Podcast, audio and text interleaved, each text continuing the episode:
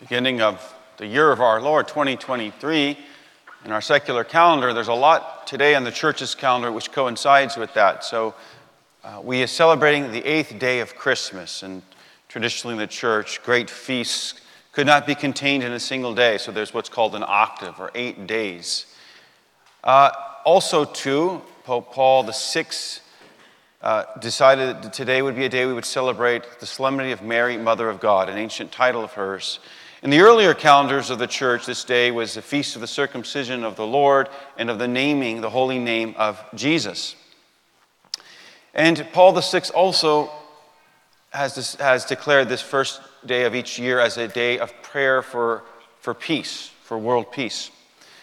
And I think that first reading connects with that because it's this beautiful priestly blessing which God instructed Aaron and those priests who had come after him to pray over the people. The Lord bless you and keep you. The Lord make his face shine upon you and be gracious to you. The Lord look upon you kindly and give you peace. Now, when Moses, when Aaron and, and, the, and the other priests after him would say that for at least several centuries, they wouldn't say it just as we heard it. You notice when you look in your Bibles in the Old Testament, oftentimes you'll see the word Lord in capital letters. That's because the written text, that's not what it says. The written text says the name that God gave to Moses of his own name, which is Yahweh. And so in the beginning, the priest would have said, Yahweh bless you and keep you. Over time, Jews developed a great sensitivity with the use of that word. In fact, people would not say it. And it came to where only the, the high priest in the temple, once a year on the feast of Yom Kippur, would pronounce this holy name of God, Yahweh. And the name is a mysterious name which is full of, full of uh, deep meaning that we can't, we can't completely comprehend. So, what does it mean, Yahweh? It means, I am who am. Moses asks your name, and he says, I am who am. And so, God's very uh, essence is existence, that God is the only being who is absolute in his existence. It didn't come from anything else. And all other beings share we all share, all, all, the, all the universe, all the angels uh, share in God's own being. That's how we, we have our existence. This was a, this idea, I am who am, is, is, suggests the otherness and the transcendence of God, but it was believed that through the invocation of the name over the people, that God, this transcendent God, would be close to his people. So, Jesus, as a Jewish boy, gets circumcised on the eighth day, and that's when he is given his name. Now, I don't know how it works beforehand, if they just call him baby X or not. No, I don't know. So, but on the eighth day, he's officially given. Remember, the name was announced to Mary and Joseph by the angel, which would be Yeshua, which means Yahweh saves. So, this mysterious I am who am, transcendent God, becomes truly present to us in the person of Jesus. He comes to ransom us from sin and death and to make us sons and daughters of God. And so in our second reading, Paul says that as proof of this, we have received the Spirit in our spirit so that we can cry out to God, Abba, Daddy. Now, this great gift came to us through the Blessed Virgin Mary.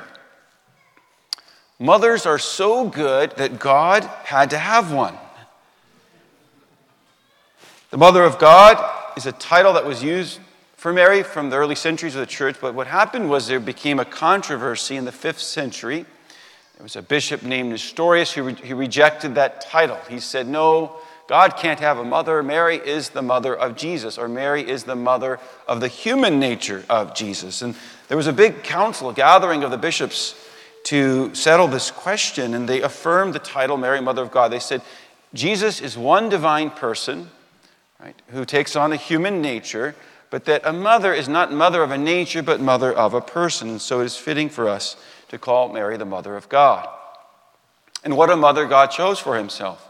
She has so many virtues that we can reflect on and hopefully emulate humility, chastity, obedience, piety, faith, hope, and charity. But in our gospel today, it focuses on one quality of Mary, which I also think is very worthy of our imitation. And that is her contemplativeness. So Luke tells us that after the birth of Jesus and the visit of the shepherds, says that Mary kept these things in her heart. I think most of us have the recognition that mothers remember things from when we were young, and they'll tell us the stories later. At least in my experience, mothers remember them better than fathers. And uh, I remember, for example, you know, my mom will tell different stories from when I was little, and it's been a while since I was little, right? So she still remembers. And um, she says, one time we were, they were at Sunday Mass, I was two or three years old, and I decided to run into the sanctuary in the middle of Mass. And people were, oh, and everyone was wondering what the priest was going to do. And the priest, he said, Pick me up. And he quoted Jesus. He said, Let the children come to me, do not hinder them. The kingdom of heaven belongs to such as these. And he walked me back and handed me back to my mom. So that's mothers do that. And Mary, know, our, our gospel's from Luke, right? So Luke sat down with Mary and she was telling him these stories about the birth of Jesus and the circumstances surrounding it, how the shepherds had come and visited them and, and told, told Mary and Joseph about the announcement of the angel. But it's more than just remembering, like recalling. It is an actual pondering and it is a cherishing. You see, after they, after they begin their life in Nazareth, when Jesus is a little boy, for a good almost 30 years, their life is very ordinary. Okay? Jesus was not walking around the house doing miracles, okay? Um, he wasn't, you know, uh, speaking at age one in full sentences. Um, their life was very ordinary. So, so Joseph made a living as a craftsman, as a builder, carpenter. Mary would take care of the home and prepare the meals and probably make clothes and do all those things. And so, so it might be where, where Mary might almost forget, you know, that well, Jesus is true identity. And so she, but she, she didn't forget because she kept these things in her heart.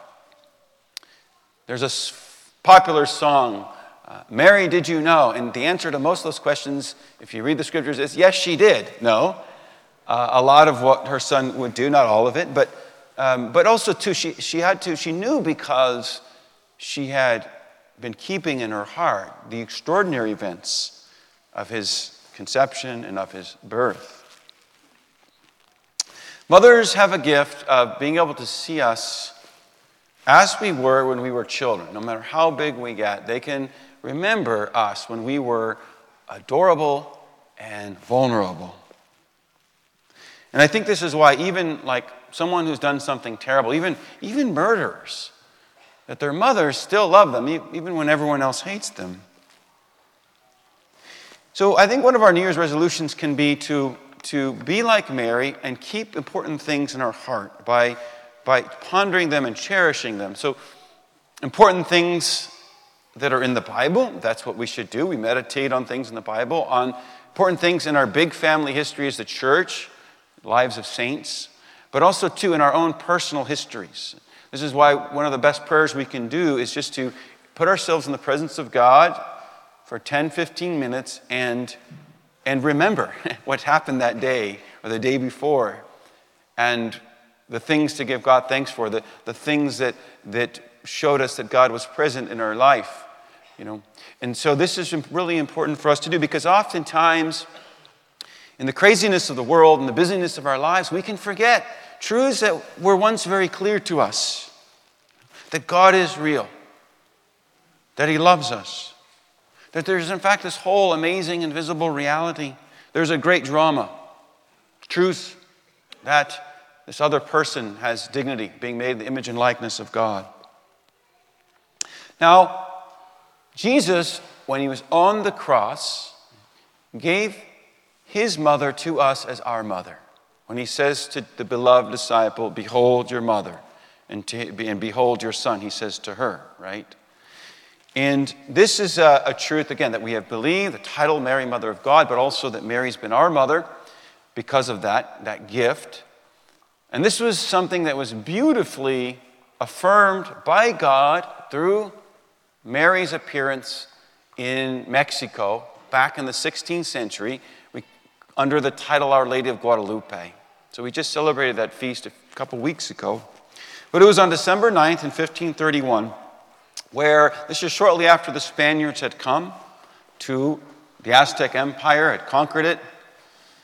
And uh, there was a, one of the few in, uh, indigenous people that had converted. His name was Juan Diego. He was walking on his way to Mass, and he's listening to the birds singing, and all of a sudden the singing stops, and he sees a beautiful young woman bathed in golden beams of the sun. She calls him by name, and she says to him, My dear little son, I love you. I want you to know who I am. I am the Virgin Mary, mother of the one true God, of him who gives life. He is the Lord and creator of heaven and earth. She asked him to go to the bishop so, and to build a church at that place where she was, had appeared. He was, he was afraid to do so. She assured him, she said, I am truly your merciful mother your mother and the mother of all who dwell in this land and of all mankind. And after this, you know, the Spanish missionaries had very, very few converts for, for years. But after this, 8 million people became Christians through this revelation of God through Mary. Just as God comes into the world through Christ in the beginning, so too this whole all the, uh, all the people in, in, the, in, the, in the Americas now were, were able to receive this gift through, through Mary. She is our mother. She is able to see us as little children.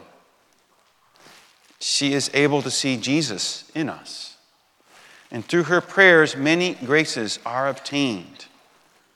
And because the Word, the eternal Son of God, becomes flesh through the Virgin Mary, and we are able to call God our Father. And God's mother becomes our mother. Yesterday, Pope Benedict XVI died, and uh, I'm going to re- share something I think through our parish communications later. He, he had a big influence on my life. His writings are, uh, are amazing. I think he is the greatest uh, theologian pope in the history of the church in terms of the, the breadth of his knowledge and his insight. And I just want to, uh, in remembrance of that, share with, share with you one of, one of the quotes that he has about Mary, which was from 2005.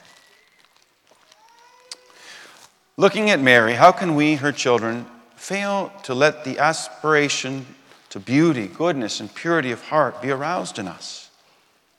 Her heavenly splendor draws us to God, helping us to overcome the temptation to live a mediocre life composed of compromises with evil, and directs us decisively towards the authentic good that is the source of joy.